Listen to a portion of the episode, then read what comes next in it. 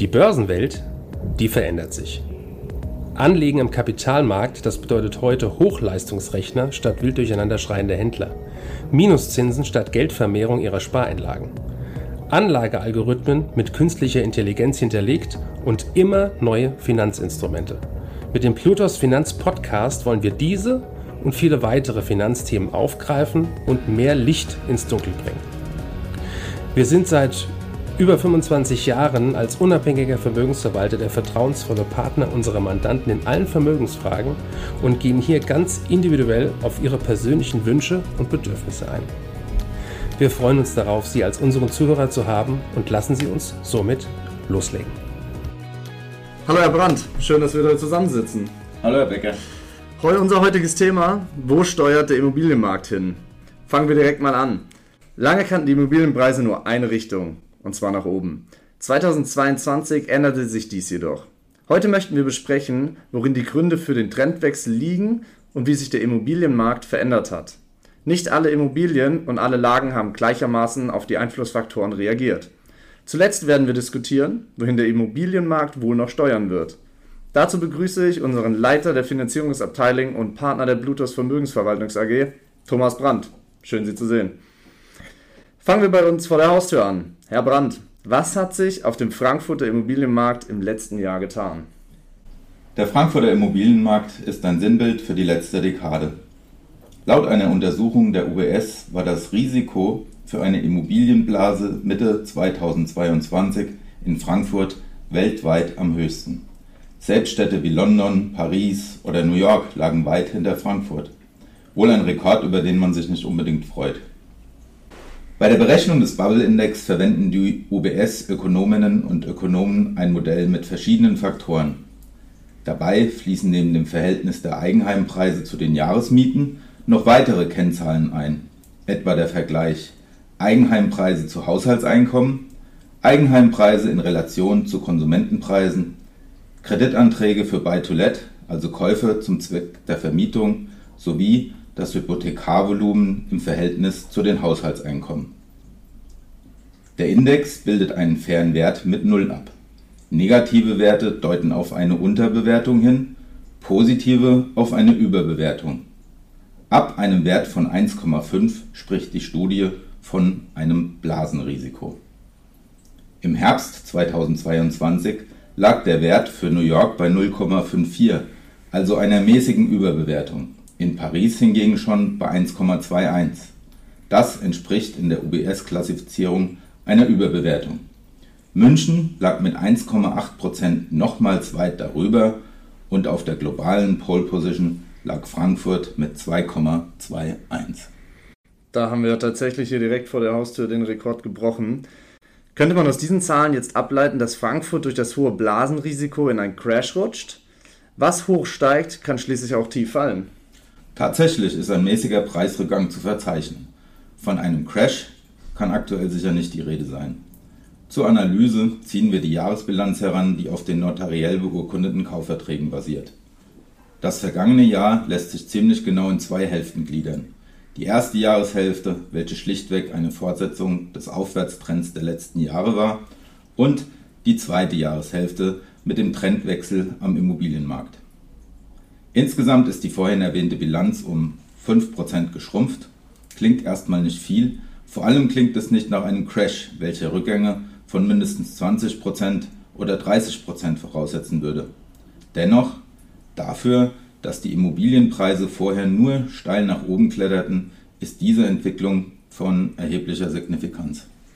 Okay, nun ist es ja so, dass der Immobilienmarkt äußerst divers ist. Baujahr, Lage, Zustand, Nutzungszwecke und viele weitere Faktoren sorgen für einen heterogenen Immobilienmarkt. Welche Immobilien leiden aktuell besonders und welche bleiben weitestgehend verschont? Nun im Schnitt kostet eine Wohnung in Frankfurt 6.150 Euro pro Quadratmeter, was einen Rückgang von 340 Euro zum Vorjahr entspricht. Es sollte aber nicht vergessen werden, dass sich die Preise gegenüber 2013 trotzdem verdoppelt haben. Dabei sind es besonders die Neubauwohnungen, welche weitestgehend stabil bleiben. Die Preise sind hier um 0,4% gestiegen und liegen im Schnitt bei knapp 8.300 Euro. Das Neubausegment ist allerdings ein verhältnismäßig kleiner Teil am Markt. Rund 100 Notartermine entfielen im letzten Jahr auf den Kauf von Neubauwohnungen in Frankfurt. Zum Vergleich, für Wohnungen unter 5000 Euro pro Quadratmeter standen 742 Notartermine an. Insgesamt wurden im Jahr 2022 in Frankfurt knapp über 2200 Wohnungen verkauft, was einem Rückgang von rund 30 Prozent entspricht. Der Markt scheint sich deutlich abgekühlt zu haben. Okay, das war jetzt das Thema Wohnungen. Der Markt für Wohnungen ist abgekühlt, aber wie sieht es mit Eigenheimen aus? Lässt sich hier eine Marktverschiebung feststellen? Eigenheime spielten 2022 auf dem Frankfurter Immobilienmarkt eine noch geringere Rolle als in den Vorjahren. 408 wurden verkauft. Das sind 25 Prozent weniger als noch 2021. Eine Marktverschiebung, bei der ein Immobiliensegment für ein anderes substituiert wird, liegt hier also nicht vor. Es ist vielmehr eine Abkühlung im Gesamtmarkt. Also halten wir fest. Der Frankfurter Immobilienmarkt lag im Blasenrisikoindex jahrelang weit vorne und noch vor rund einem Jahr auf Platz 1 weltweit. Jüngst nehmen die Transaktionen ab und auch die Preise fielen mäßig, sowohl für Wohnungen als auch für Häuser. Lediglich Neubauwohnungen bleiben weitestgehend stabil. Die zentrale Frage ist nun, warum? Was sorgt für diese Trendwende am Immobilienmarkt, Herr Brandt? Sie hören es schon an, Herr Becker. Der Hauptgrund sind die gestiegenen Zinsen. Während die Zinsen für Immobilienkredite Ende 2021 bei einer zehnjährigen Zinsbindung noch unter 0,9 Prozent lagen, sind sie aktuell im Bereich knapp unter 4 Prozent. Die Zinsen haben sich also mehr als vervierfacht. In den letzten Jahren war es üblich, dass Immobilienkäufer den günstigen Zugang zu Kapital nutzten und mit 80%, Prozent, 90 Prozent oder 100 Prozent Finanzierung Immobilien kauften. Je höher die Zinsen, desto höher muss die Mietrendite sein, damit sich das Ganze noch rechnet. Ein kleines Beispiel. Sie nehmen ein Immobiliendarlehen in Höhe von 500.000 Euro. Die anfängliche Tilgung möge bei 2% liegen. Nehmen wir an, dass der Zinssatz bei einem Prozent liegt. Die monatliche Darlehensrate liegt in diesem Fall bei 1250 Euro. Jetzt lassen wir alles gleich, also auch 500.000 Euro Darlehen und 2% anfängliche Tilgung. Wir heben den Zinssatz nun aber von einem Prozent auf 4% an. Die monatliche Darlehensrate steigt jetzt von 1250 auf 2500 Euro. Neben der Darlehensrate sollten Investoren noch Rücklagen für Instandhaltungen bilden und Puffer einplanen für eventuelle Leerstände. Wenn ein Investor all das durch die Mieteinnahmen decken möchte, muss eine entsprechende Mietrendite her. Dies wird dadurch erreicht, dass die Mieten steigen und oder die Preise fallen. Der Preisrückgang aktuell am Immobilienmarkt ist also nichts anderes als eine logische Korrektur auf die neuen Marktumstände. Der Markt findet eine neue Balance. Sehr interessant. Sie haben es bereits angerissen, Herr Brandt, die Mieten. Neben sinkenden Preisen tragen auch steigende Mieten dazu bei, die Mietrendite aufrechtzuerhalten. Ist das dann aktuell der Fall oder bleiben die Mieten stabil? Der Druck auf die Mieten steigt und dürfte auch weiter steigen. Durch die hohen Darlehenskosten scheuen viele Interessenten aktuell den Kauf eines Eigenheims oder einer Eigentumswohnung. Ein eigenes Haus zu bauen kommt für die meisten aufgrund der Material- und Baukosten ebenfalls nicht in Frage.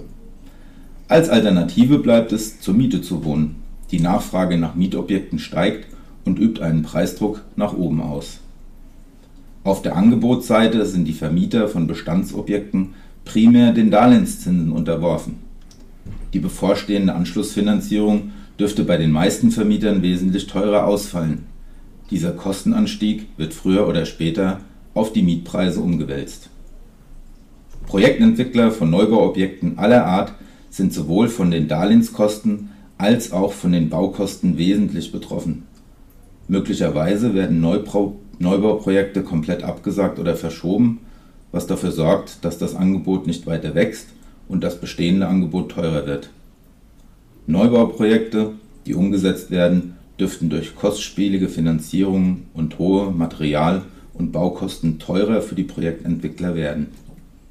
Werden die Einheiten vermietet, dürfte sich das in Form von höheren Mieten bemerkbar machen, die diese Mehrkosten kompensieren sollen. Zusammenfassend lässt sich sagen, die Nachfrage nach Mietobjekten steigt, parallel dazu stagniert das Angebot. Das Resultat liegt auf der Hand, die Mietpreise bewegen sich nach oben. Die Zinsen scheinen also der Haupttreiber für diese Trendwende am Immobilienmarkt zu sein. Jetzt natürlich die große Frage, Herr Brandt, an Sie. Wohin werden sich die Zinsen denn voraussichtlich bewegen? Nun, die Darlehenszinsen orientieren sich eng an den Leitzinsen. Die EZB hob ab Sommer 2022 den Leitzins erstmals nach rund elf Jahren wieder an. Und zwar mit der größten Bewegung, seit es die EZB gibt. Der Leitzins wurde erstmals um 50 Basispunkte angehoben. Einige Wochen später um weitere 75 Basispunkte. Binnen weniger Monate manövrierte die EZB den Leitzins von 0% auf aktuell 3%. Der Interhyp Trendbarometer zum Beispiel beruht auf den Aussagen eines Expertenpanels. Auf die Fragestellung, ob die Zinsen fallen, steigen oder gleich bleiben werden, antwortete die Mehrheit, dass sie von steigenden Zinsen ausgehen. Kurzfristig gehen 70% von steigenden Zinsen aus und 30% von gleichbleibenden Zinsen. Mittel- bis langfristig geht die Hälfte des Panels von steigenden Zinsen aus, während 40% von gleichbleibenden Zinsen ausgehen und nur 10% rechnen mit fallenden Zinsen. Insgesamt lassen sich die Meinungen vieler Experten auf ein Zinsniveau von rund 3,5 bis 4 Prozent aggregieren. Der Markt reagiert dabei verzögert auf Änderungen des Leitzinses. Das liegt im Falle von Immobilien meist daran, dass die meisten Darlehensverträge noch ein paar Jahre laufen dürften. Das volle Ausmaß der Zinswende dürfte wohl erst mittel- bis langfristig spürbar werden. Bei gleichbleibenden oder weiter steigenden Zinsen ist also von einer Fortsetzung der aktuellen Dynamik am Immobilienmarkt auszugehen.